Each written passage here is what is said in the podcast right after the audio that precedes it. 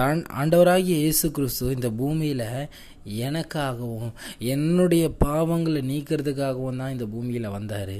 ஏன்னா நான் பாவத்தினால ஆண்டவர்கிட்ட போக முடியாமல் ஒரு நிராகரிக்கப்பட்டவனாக இருந்தேன். ஆனால் அவர் இந்த பூமியில் வந்து என் மேலே விழுந்த கரை பாவம் எல்லாவற்றையும் நீக்கி எனக்காக சிலுவை மரணம் அடைந்து மூன்றாம் நாள் உயிர் தெழுந்து என் பாவங்களை போக்கிவிட்டார்.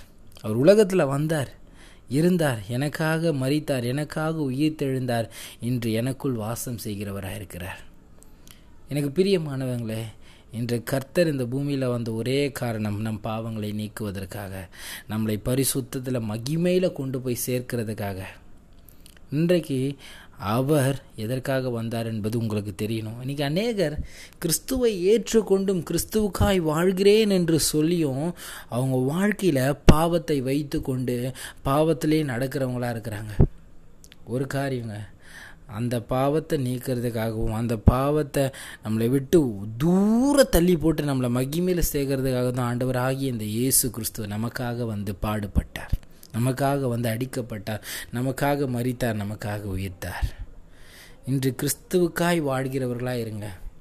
இன்றைக்கு நம்ம நிறைய பேர் ஆண்டவரை நம்ம வாயில் மறுதளிக்க மாட்டோம். ஆனால் நம்ம வாழ்கிற வாழ்க்கை என்ன பண்ணுறோம் ஆண்டவரை ஒரு மறுதளித்த ஒரு வாழ்க்கையாக இருக்கும். இன்றைக்கு அவரை உலகம் அறியவில்லை. இன்றைக்கி அறிஞ்ச நாம் எப்படி இருக்கணும்? ஆண்டவருக்கு பிரியமாய் வாழக்கூடியவர்களாக இருக்கணும்.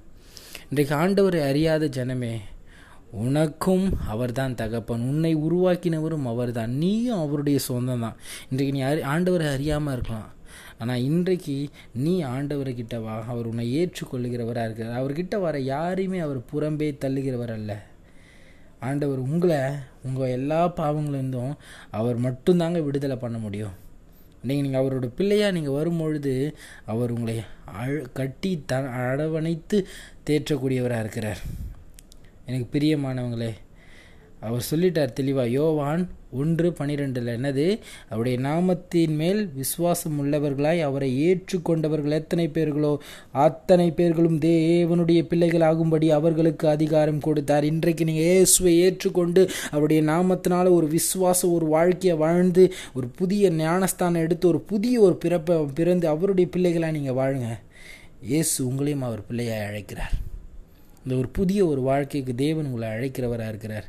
அவரை மறுதளிக்காதீங்க அவர் வந்தது ஒரே காரணம் உன்னையும் என்னையும் மீட்டுக்கொள்ள இந்த கடைசி நாட்களில் எல்லாமே அவருக்காக வாழக்கூடியவங்களாக இருக்கணும். எப்படி வேணால் வாழ்கிறதுக்கு இந்த பூமியில் நம்ம வாழவில்லை.